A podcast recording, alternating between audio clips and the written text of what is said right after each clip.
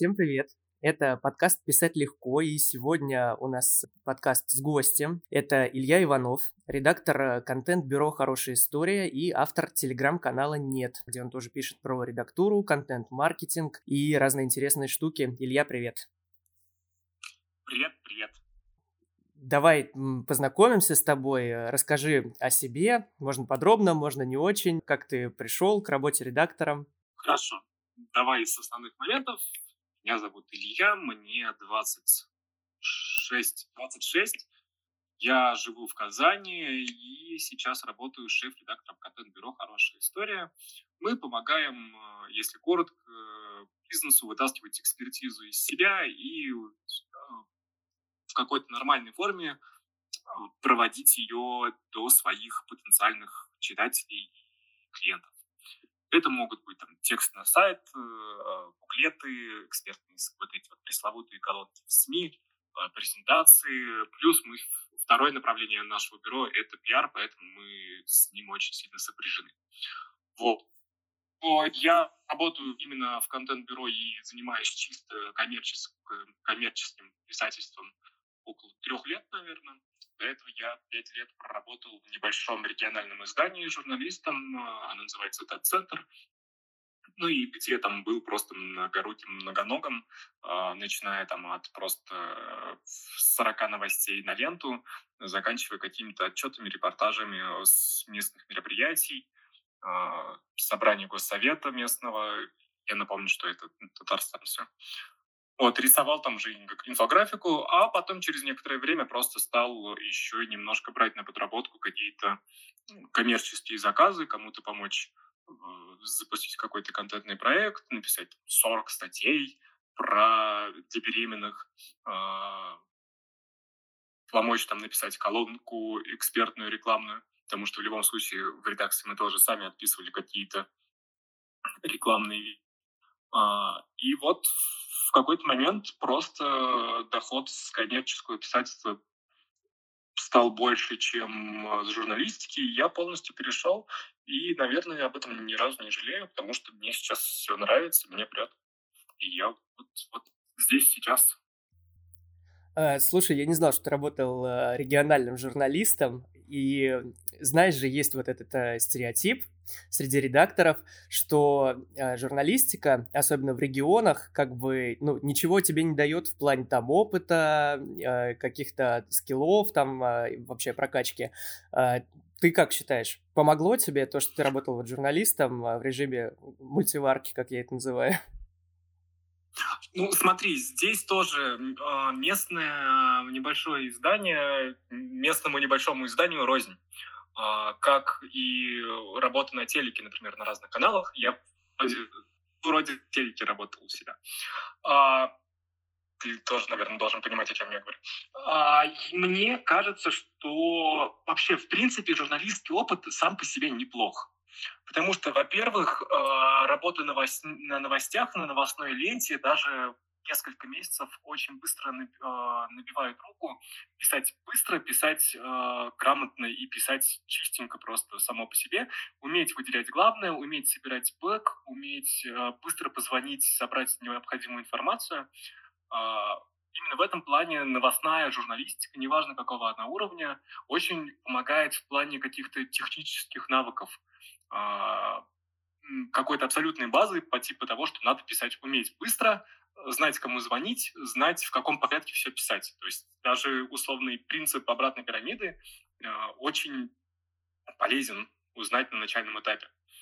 А, во-вторых, у меня ну, такое деловое относительно СМИ. Я писал очень много э, про экономику, и я был кабинетным журналистом больше. То есть я работал больше с документами, а то, что сейчас там условно называется Пресс-релизы? Я не знаю. Нет, пресс-релизами не занимался. Ну, с пресс-релизами, да, в принципе, тоже немного есть. Сейчас там условно это модно называть там э, журналистика больших данных. Я тоже очень любил э, этим заниматься, потому что в Татарстане как раз в то время запустился портал э, «Открытый Татарстан», где, был, где публиковали очень много разных отчетов про промышленность, производство, экономику, развитие малого и среднего бизнеса, про демографию. И я собирал все эти данные, а, там они буквально обновлялись каждый месяц, и проводил какие-то небольшие такие исследования, и собирал потом либо это все в инфографику, либо в коротенькие какие-то навыки. А, и в этом плане журналистика помогает очень хорошо в работе с источниками. И третий момент, а, не последний еще будет один, а, журналистика очень хорошо помогает научиться разговаривать с людьми, потому что многие э, копирайтеры, журналисты, коммерческие редакторы, авторы и э, прочие э, ипостаси вот этой профессии, ее представители говорят о том, что я на самом деле-то не очень люблю с людьми разговаривать, я интроверт. А журналистика ставит вот это вот понимание на место и учит разговаривать с людьми, а, учит э, забежать, э, там, не знаю, в какой-то кабинет и э, поговорить с каким-то большим начальником, директором, а, сходить на мероприятие и поговорить там с 20 людьми, взять 20 комментариев. И четвертый, вот, наверное, да, как раз-таки вот сам по себе опыт а, работы в небольшом региональном издании очень хорошо развивает тебя в том плане, что ты начинаешь понимать, что происходит вокруг.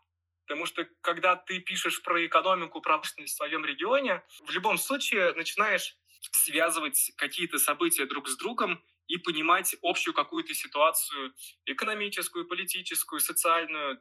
Мир вокруг себя начинаешь нормально познавать, и э, тупо много узнаешь, что тоже помогает. У тебя история не про у на 26 февраля состоялось мероприятие, приуроченное к и так далее. Ну, это тебя, вот то, что касается, наверное, каких-то коммерческих, коммерческих вещей. Ну, я начал, за, зашел э, в СМИ, вообще, в принципе, не имея никакого опыта. Я просто сказал, что, ребят, можно я у вас постажируюсь? И что-то мне... Сначала меня отправляли на подобные мероприятия, где я описывал какие-то пресс-релизики, да.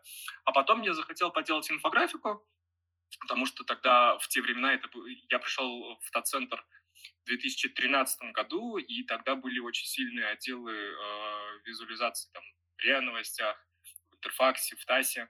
Ну, я ими вдохновлялся и пытался сделать что-нибудь такое же в Татарстане, потому что в Татарстане особо инфографика никто не делал. И я там делал, например, э, рейтинг имен новорожденных, например, и пытался раскидать их, там, например, по районам, провести какую-то динамику.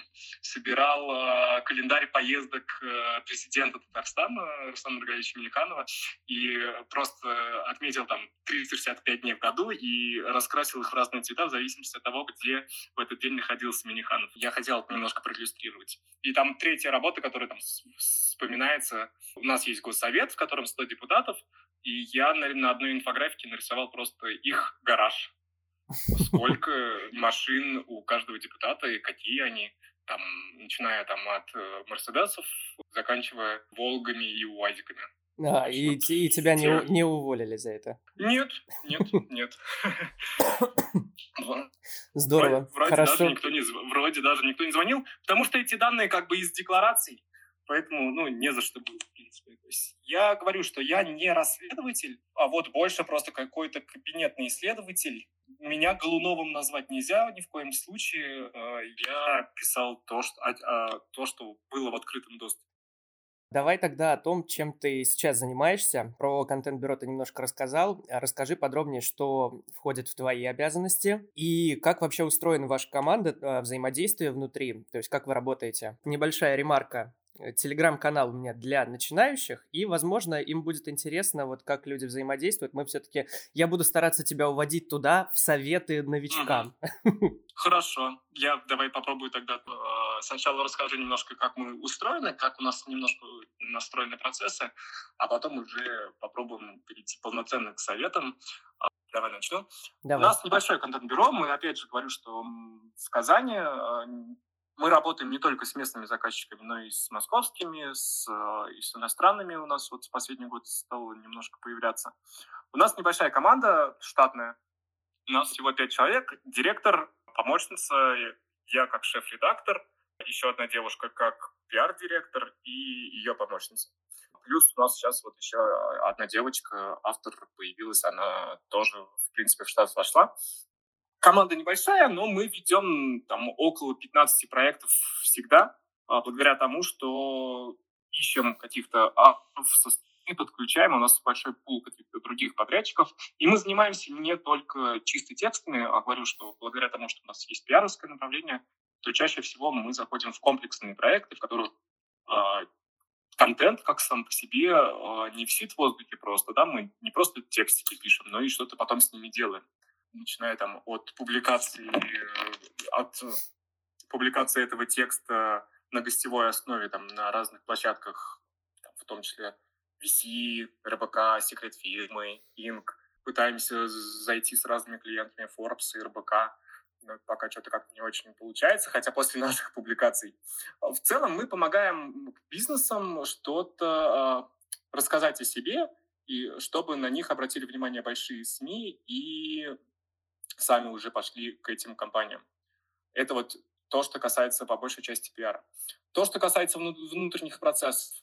Приходит к нам клиент, мы с ним разговариваем, общаемся, составляем какое-то общее понимание, а, получится ли у нас работать, занимаемся ли мы этим, устраивает ли, наш, устраивает ли нас этот клиент.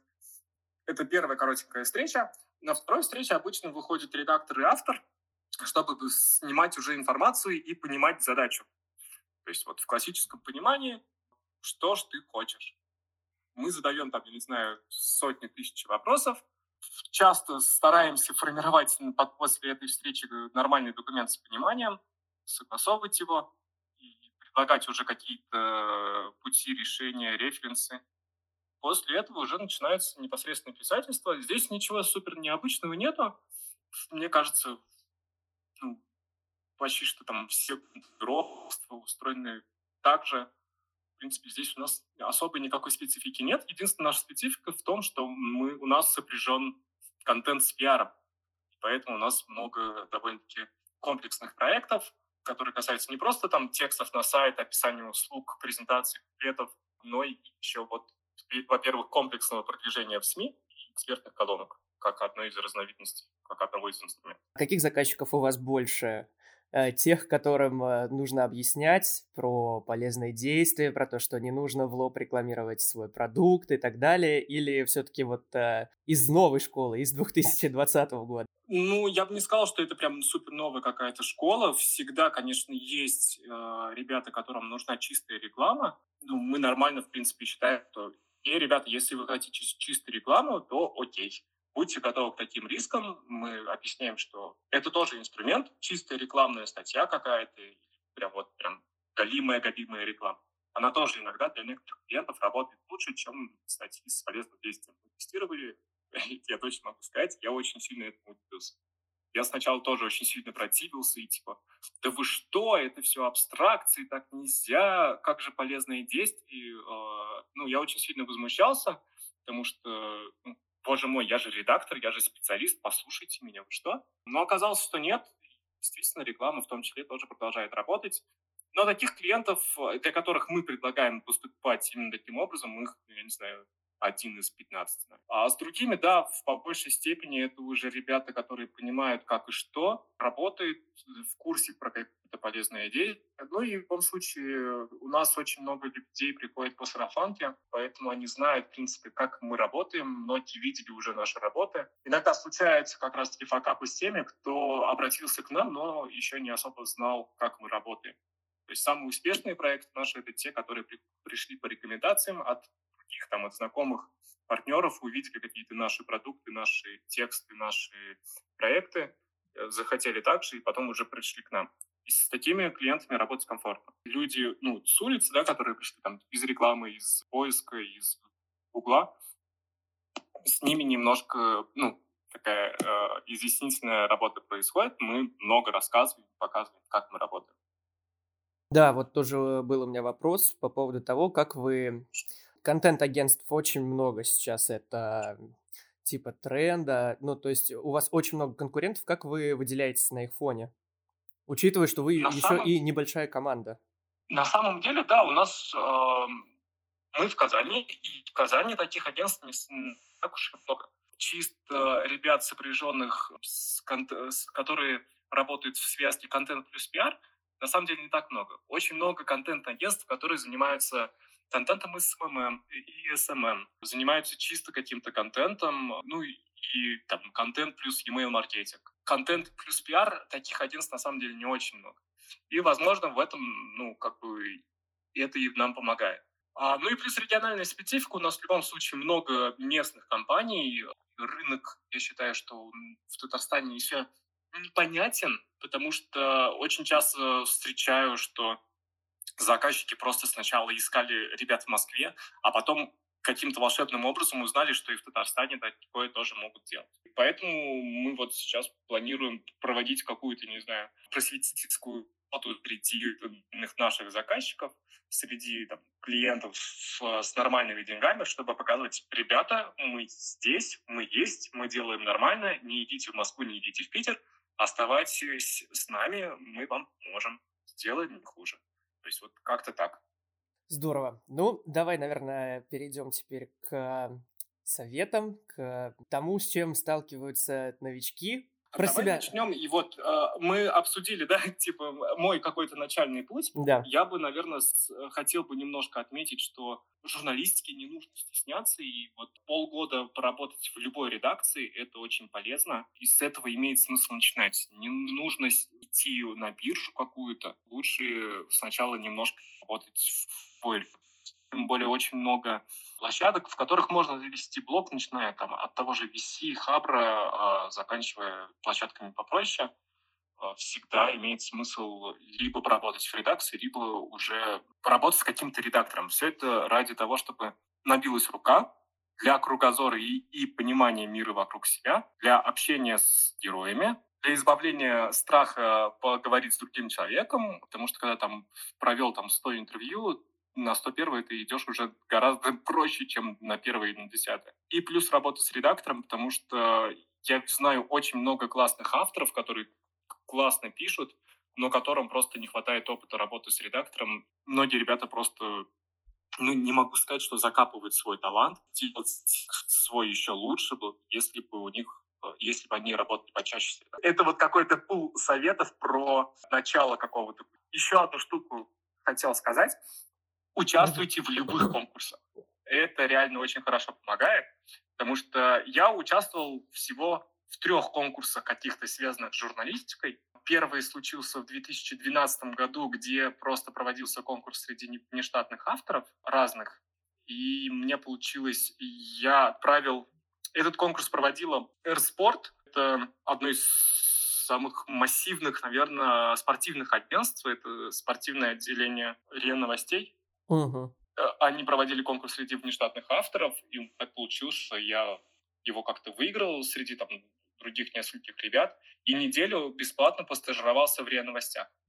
То есть это, ну, прям супер опыт. Второй конкурс был э, местный, и я там просто выиграл деньги.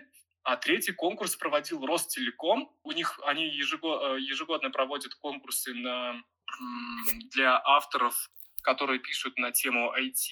Э, Цифровизации, около... да, да, да. Да, да, да. И я выигрывал этот конкурс тоже в 2017 году, и Ростелеком в составе там команды э, победителей тоже я, я съездил в Токио. Как бы тоже на недельку, и это кайф.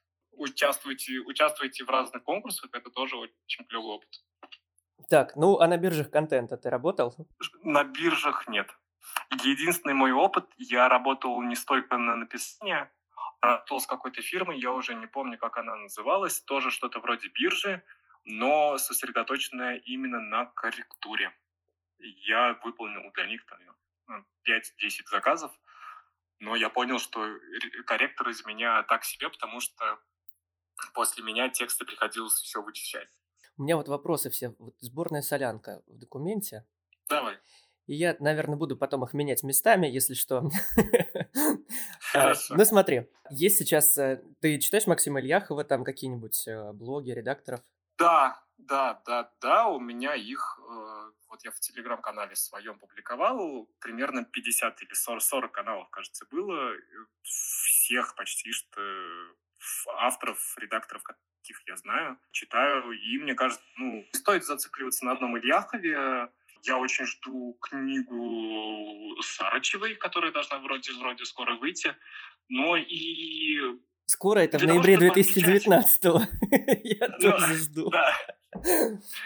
Мне очень нравится, как сейчас развивается лайфхакер и состоят в чатике инициала. И я хочу сказать, что Каплунова тоже имеет смысл читать. Мне кажется, для того, чтобы отличать хорошее от плохое, э, нужно окружать себя не только хорошим. Э, нужно максимально полярные точки зрения слышать и находить какие-то общие полезные вещи в этих полярных точках, потому что я не хочу сказать, что Лунов, Кот, Парабеллум и прочие какие-то э, другие люди э, делают какое-то что-то нехорошее, пишут что-то не так.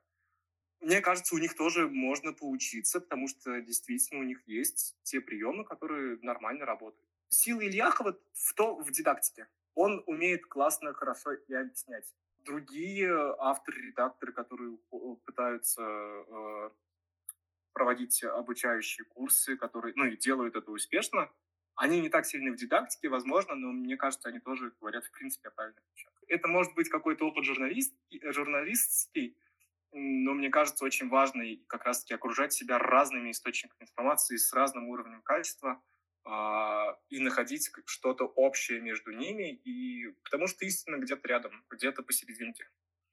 Интересно, вот ты вот, э, да, упомянул э, Кота, Капланова, вот э, все эти фамилии, которые мне не слишком известны.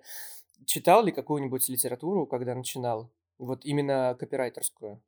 Ну, смотри, поскольку мой путь начался из э, журналистики, я много читал по журналистике, э, начиная там от э, новостной интернет-журналистики Александра Амзина, писать легко Ольги Соломатиной, там, журналами «Русский репортер» образц до 2014, наверное, года. Ходил на много обучений. Ну, нужно здесь еще один такой момент, что моя журналистская, да, э, журналистский стаж начался в 2013 году, но с журналистикой я был связан с 2011, потому что в 2011 году я пошел в школу, в школу журналистикой при студенческой организации местной Лига студентов. А, я первый год был ее участником, школьником, да, а, а на второй год стал ее соруководителем и, в принципе, уже потом стал э, звать, ну, взял на себя какие-то организаторские функции и звал практикующих журналистов проводить занятия. Все это было на бесплатной основе. Поэтому я, мое обучение началось именно с, с исследований лучших журналистских практик, практик в регионе и приглашения классных спикеров. И, соответственно, я тоже их слушал. Что касается книг чисто по копирайтингу, я не помню, я не помню, потому что, наверное, я читал больше кейсов, начинал с кейсов. И сейчас, в принципе, я считаю, что кейсы много важнее, чем какие-то книги, потому что книги очень быстро устаревают, а кейсы, они живут вот здесь сейчас. Окей, художественная литература. Художку, ну, я стараюсь там читать по 20-30 книжек хотя бы в год. Не всегда это получается по художке, ну, я читал все подряд в какое-то время, начиная от научной фантастики, заканчивая каким-то нон-фикшеном. В любой книжке есть клевые истории, клевые приемы, и сейчас вот я стараюсь читать по-умному, не просто читать, но и выписывать какие-то ключевые моменты, а, объяснять их для себя, ставить напоминалки, чтобы я не забывал, что я читал, какие вещи, какие-то вещи интерпретировать. И в этом плане мне очень нравится, ну, поскольку сторителлинг, да, вот сейчас это прям такой на тренде, на хайпе какая-то история, мне очень нравится изучать и интерпретировать э, различную драматургию э, по кино.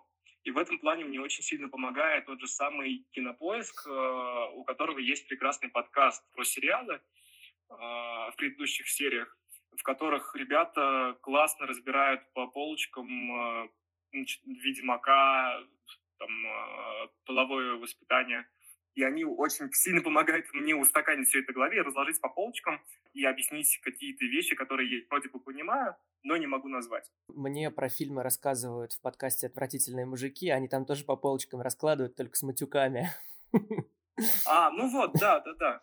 То есть это ну, там тоже, здесь, то кажется... есть, э, да, всегда интересно слушать экспертов, которые разбираются более глубоко, чем ты, и вот эти вещи тебе прям называют простыми словами, это очень здорово.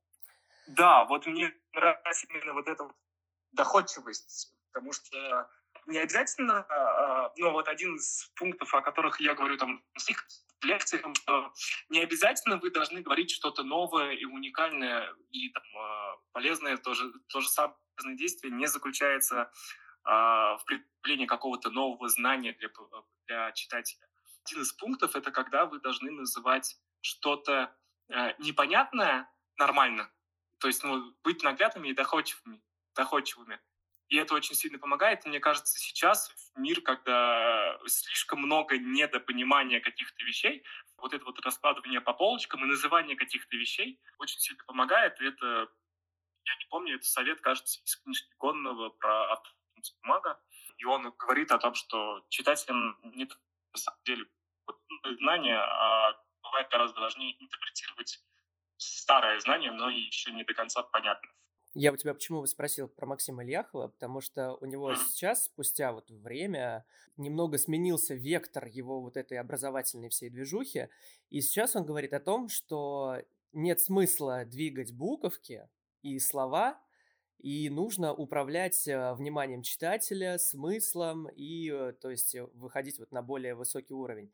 Мне кажется, что это просто, ну, ему надоело со своей книжкой «Пиши, сокращай», и он перешел на next level и уже как бы опускает тот момент, когда автор, ну, учится именно писать текст. То есть он его проскакивает и у себя уже учит. Получается, что все вокруг, кто там, например, только узнал о нем или только пришел в копирайтинг, а, они тоже вместе с ним перепрыгивают через а, вот этот вот а, важный, ну, на мой взгляд, этап, когда тебе нужно именно научиться двигать буковки и собирать, а, ну, как бы слова в связанный хороший текст. Вот а, хотел у тебя узнать, что ты по этому поводу думаешь. Ну, и еще на фоне, как бы, а, все редакторы, там тоже разные ведущие телеграм-каналов, мне вот больше всего это нравится, что, естественно, начинают повторять за Максимом Ильяховым, тоже пишут, не двигайте буковки, давайте заниматься смыслом, давайте там про полезные действия, давайте про управление вниманием. И, то есть, выходит такой пост, и там, грубо говоря, следующий пост — модальные глаголы, не нужно писать, можно и нужно, типа, ну вот. Для меня как-то слегка забавно, и мне кажется, что все таки сначала двигать буковки, потом переходить вот на уровень выше и решать более сложные моменты. Как ты считаешь? А, я расскажу историю. А, вот да, прям зачем. Опа, да, сторителлинг. Вот это влияние сторителлинга, вот это вот, да. Давай. А, встречался недавно с, э, с подругой, которая, в принципе, тоже была в какое-то время сопряжена с журналистом и, и э, копирайтерством. И, ну, у нас зашел как-то разговор про Ильякова. А, она сейчас не занимается уже какими-то текстами, а, занимается совершенно другой работой, и спросила у меня, типа, ну, что как Ильяхов? Ну, я говорю, ну, норм. А она мне говорит, что ну, как он может быть норм, если он говорит о том, что надо избавляться от э, местоимений? И вот в этом плане, мне кажется, э, бывают перегибы. Некоторые воспринимают Ильяхова как э, человека, который заставляет убирать э, лишнее, заставляет убирать местоимения, который учит вот как раз-таки переставлять буковки. Мне кажется, этого мало. То есть я согласен с тем, что в первую очередь надо думать над смыслами и понимать, зачем, для чего, как должен работать текст. Потому что ну, для меня текст сейчас тоже превратился в какую-то задачу, э, нежели сколько в буквы.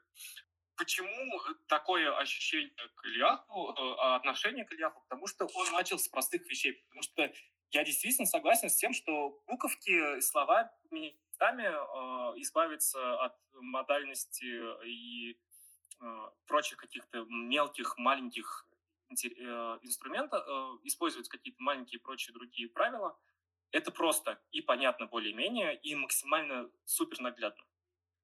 как текст из плохого, с водянистого может стать нормальным, коротким. С, работу со смыслами сложнее проиллюстрировать и показать ее наглядно, потому что здесь работа со смыслами решается чисто на каких-то конкретных примерах из своей практики. Из чужой практики очень сложно а, вытащить и понять вот эту работу со смыслами. Наверное, я вот тоже сейчас ну, много работаю с авторами, я чувствую в этом проблему, потому что гораздо проще объяснить, почему не нужно писать это предложение вот так, почему здесь нужно поменять синтаксис. Это ну, объяснить намного легче, чем объяснить, почему э, нужно переверстать полностью э, всю статью, почему нужно использовать вот такие вот заголовки, почему, почему там нам, вообще для чего нужен этот текст.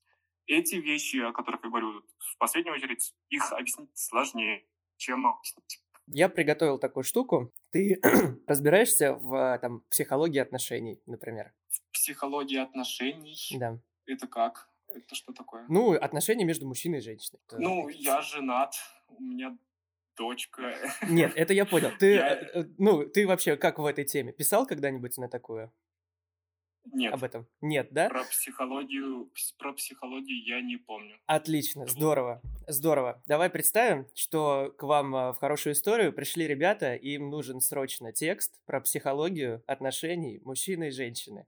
И так получилось, что все ваши авторы, ну, отвалились. И все. Отпуски, там что-то еще, э, в общем, отдыхают. И тебе нужно срочно сделать этот текст вот до конца дня. Расскажи, с чего ты бы начал, и как бы ты с этим текстом работал? Ну, какой-то краткий план, то есть э, своих действий. А, я скажу правильный э, путь э, идеального мира, который ну, не всегда соприкасается с реальным. Сказал, что это обязательно срочно должно быть. Я бы начал с вопроса, ну, почему так срочно, что случится, если мы сделаем этот текст не сегодня, а через неделю. И очень много вопросов по срочности отпадают именно на этом этапе, потому что одно дело, когда ты просто хочешь вот, вот срок, вот дедлайн, заказчик себе ставит, и ты ну, под него подстраиваешься. Другое дело, когда ты выясняешь, чем, чем этот дедлайн обусловлен. Потому что часто, чаще всего он бывает ну, обусловлен каким-то желанием просто и пониманием э, уровня какой-то задачи заказчиком. Потому что ему кажется, что написать 5000 символов, э, условно, это как раз-таки за день, за два часа можно все сделать. Ну, а условно я говорю, а, мы воспринимаем эту работу немножко совсем по-другому. Поэтому я бы в первую очередь спросил, почему так срочно. Ладно, ты, выкр... не... ты выкрутился. Ну, меня на таких вопросах уже не поймаешь, потому что очень, очень много съедено и согласовано на таких проектах. Поэтому в этом плане эм, работа в агентстве, э, когда у тебя, через тебя проходит, там, я не знаю, по 10-20 заказчиков разного уровня э, в разные периоды, ты начинаешь понимать и начинаешь максимально оптимизировать свою работу. Приходит срочный заказ, а с чего это он срочный-то? Вот, уже так работает. Э, слушай, ну давай тогда как-то сформулируем совет, с чего начать работу с текстом. Вот а, есть тема, поговорили с заказчиком. Ну, это в хорошем случае, в случае с начинающими авторами, скорее всего, это просто какое-то невнятное ТЗ. С чего начать писать текст? Ну, поскольку мы в мире новичков, у нас не будет информации, кроме той, что есть в интернете, в Гугле там или в Яндексе. Вообще, э, правильный совет, э, ну, не работать с, с, просто с источниками из интернета, а уходить работать в какое-нибудь агентство или э, ну, искать нормальные заказы, в которых ну, немножко требуется другое качество. Раз. Да, я понимаю, что не всегда такое возможно, и, в принципе, тоже мы иногда ну, делаем так. С чего у меня начинается работа, да, если вот э, говорить про такую ситуацию – я бы в первую очередь пооткрывал 10 первых ссылок, которые выпадают в Гугле отдельно и в Яндексе отдельно на любую тему. А, ну, на вот эту тему просто вбил бы ее, вот как она звучит, точно так же и бы ее и вбил. Почитал бы эти первые 10. Просто для общего понимания, о чем идет разговор. Второй этап, я бы погуглил бы эту тему в нормальных изданиях, что пишут об этом, ну, в зависимости от каких-то какой-то специфики, какие-то нормальные проверенные источники. Если медицина, я пойду, например, там, условно, на а, Водомекум или только спросить. Если это что-то про деньги, я пойду там на РБК, ведомости и коммерсант. Если это что-то касаемо, я не знаю, спорта, я пойду на спорт, я пойду на эрспорт и чемпионат. Если это касается, я не знаю, денег, условно, тот же там Тинькофф Журнал, другие какие-то более-менее чуть-чуть не специализированные СМИ именно об этом. Так. Третий этап я бы пошел бы на WordStat и Google Trends, чтобы понимать, а, как и что и почему и чего хотят люди относительно этой темы. Какие вопросы они задают, чем интересуются. Это третий этап. Четвертый этап я бы пошел на форумы, на площадки, на паблики. На... Нужно идти туда, где может оказаться твоя аудитория, и надо смотреть читать комментарии, вопросы, которые люди эти задают, и можно самому задать вопрос, ребята, скажите, ну, что вас интересует по этой теме, какие бы вы вопросы было бы интересно максимально узнать. То есть в любом случае, если у вас нет контакта с заказчиком, у вас обязательно должен быть э, контакт с аудиторией. В идеале он должен быть с контактом и с заказчиком, и с аудиторией. Но не всегда так получается. Если мы говорим про какую-то коммерческую историю, когда мы чисто для бизнеса, то имеет смысл поговорить хотя бы с отделом продаж, в идеале с клиентами. Вот, наверное, это какие-то 4-5 этапов, откуда мы просто собираем уже какое-то мясо и можем потом уже э, как-то структурировать всю эту информацию, собирать черновичок, доводить его до беловичка. Собирать какие-то тезисы, согласовывать их с заказчиком. Ну, на самом деле, по поводу согласования тезисов такая история тоже – если у вас есть, если вы работаете через понимание задачи, имеет смысл на этом этапе что-то более-менее согласовать. Если там с понимания задачи нету, то у вас не должно быть, ну, я считаю, что не должно быть какого-то первого, что вы показываете, это такой прям беловик-беловик. То в идеале лучше показать хотя бы какие-то тезисы, показать там мясо, показать, ну, черновик, не черновик показывать, но вот именно тезисы согласовать. Угу. О чем мы будем говорить? Здорово, здорово. Я думаю, достаточно подробно получилось. Веришь ли ты угу. в писательский блог? Нет. Так, я окей. вообще мало во что верю. Я не очень верю в, в творчество, я не очень верю в креативность. Я абсолютно точно не верю в писательский блог, потому что писательский блог, он связан со страхом. Со страхом, а, с двумя вещами со страхом и незнанием того, чего писать. Потому что вот ты садишься, вот этот вот страх белого листа, не, не просто так он называется страх. Потому что мы боимся, когда садимся за какой-то большой проект, мы боимся и не понимаем, с чего же начать такой большой проект. А когда мы садимся за какую-то ну, ответную часть, мы боимся а, лохануться и сделать что-то не так. Мы боимся м, успеха мы думаем о нем э, вместо того, чтобы думать о процессе. То есть один из там, советов, который я на лекциях своих говорю, во время писательства думайте о писательстве, а не, а не о том, как это будут читать люди. Потому что есть вещи, которые зависят от автора и редактора, а есть вещи, которые не зависят от автора и редактора.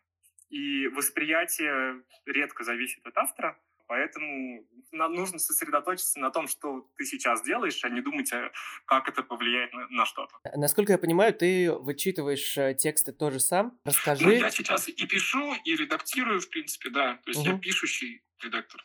Расскажи, как вычитываешь. Потому что мы это обсуждали тут однажды и собрали прям 10 способов, которыми вот пользуются, значит, редакторы из чата «Медленная редактура». Может быть, у тебя какая-то своя техника? Ну, у меня нет, наверное, какой-то прям супер-супер-супер техники. Э, то есть, поскольку я там чаще сам ставлю какую-то задачу автору, то есть я говорю, что текст должен быть вот такой, а об этом он должен выполнять какую-то задачку, он нацелен на такую-то, такую-то аудиторию. Нет, нет, я имел в виду, что на предмет ошибок, опечаток и вот этого всего. А, да, то, для чего нужен корректор, я... которого у многих нет.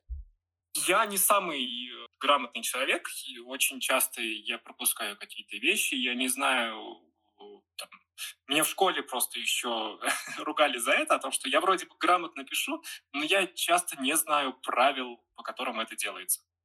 И в этом плане я не самый грамотный человек и могу пропускать какие-то ну, ошибки. Я не корректор вообще ни разу. Ну, мне кажется, сейчас им быть не нужно, потому что вот первая часть, в которой э, роботы заменят копирайтеров, это точно будет грамотность. Потому что со всей вычеткой уже сейчас отлично справляется орфограммка. Ну, она, естественно, тоже пропускает какой-то процент сложных вещей. В целом мне нет смысла вычитывать и делать это на какой-то особый акцент. Естественно, там, когда ты читаешь важные тексты, э, которые вот прям абсолютно грамотно должны быть прямо здесь сейчас, обычно я делаю, что читаю с конца каждое слово, потому что когда у тебя не выстраивается логическая связь между словами, ты начинаешь воспринимать каждое слово по отдельности. И, соответственно, ты можешь проверить его грамотность. Вот. Как, ну вот это мой, наверное, основной способ. Ну и плюс, естественно, прочие способы вроде озвучивания текста, просто прочитывания его вслух, потому что ты начинаешь понимать, где тебе не хватает дыхания, где есть сложный синтаксис. Но здесь это тоже важно, э, сложно, сложно это делать правильно, потому что у тебя в любом случае текст укладывается в какую-то логику, и ты пропускаешь слова, буквы, и не всегда обращаешь внимание на ошибки.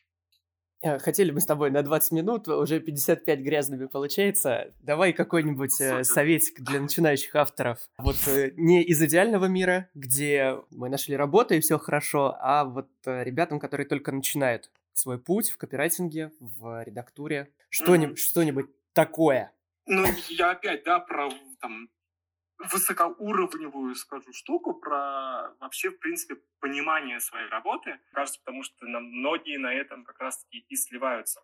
Естественно, любое не только коммерческое, но и художественное, это в первую очередь не творчество, а анализ. Очень сложно выстроить мир средневековья, мир, там, я не знаю, Игры престолов, зная того, что происходило в Англии 15 века или 16, я не помню. Очень сложно выстраивать какие-то художественные миры, если ты не знаешь его и не видел его вживую какой-то в реальности, или ну, у тебя не было референсов условно. Поэтому с коммерческим писательством абсолютно то же самое. Здесь малая доля творчества. Творчество заключается в подходе и решении задач. Но в первую очередь нужно анализировать, анализировать, анализировать, и только потом творить. Вот, наверное, если себя полностью до конца это осознать, то, мне кажется, это а, очень помогает на других. А еще один советик, да? Саша, давай, давай, давай. История, да? А, вот есть автошкола, и те люди, которые хотят получать права водительские, штрудируют вот эти билеты, а, и они могут делать это сотни тысяч раз и ошибаться на одном и том же вопросе про кто должен проехать перекресток первым. Но для этого, для того, чтобы правильно решать эти вопросы про перекресток, бывает достаточно запомнить правила помеха справа. В деле, в том числе и в копирайтинге, коммерческом писательстве, это тоже работает. Поэтому ну, для себя я это формулирую так, что очень важно понять первый принцип, ну, какой-то закон, то есть постулат, догму, а, вот первый принцип, из которого ноги растут. То есть вот для автошколы, для э, водительских прав, для, про проезд перекрестка это помеха справа. Для с копирайтинга это другие принципы, и очень важно их понять и уже потом на них настаивать инструменты. Наверное, на этом мы будем заканчивать, потому что уже запись идет час. Не знаю, сколько выйдет этот подкаст по длине. Илья, спасибо, что пришел. Спасибо тебе большое за интересную беседу. Тебе спасибо, что позвал. Надеюсь, ребята не заскучают. Надеюсь, Надеюсь, да. я норм. Да, да, да, друзья, и чтобы вы не заскучали, обязательно подписывайтесь на телеграм-канал Ильи Иванова, он называется «Нет», ссылочка будет в описании подкаста, в закрепленном комментарии, также у него есть чат. И на Сашин тоже подписывайтесь. Да, также там есть чат, который называется «Почему нет?», да? Я не ошибся? Да. Я просто его сейчас не найду. Потому что там, что-то хорошо или почему нет, я забыл уже. Да. Никто мне еще не задал этого вопроса, и я жду, когда его кто-нибудь задаст. Расскажи, почему, почему, почему нет?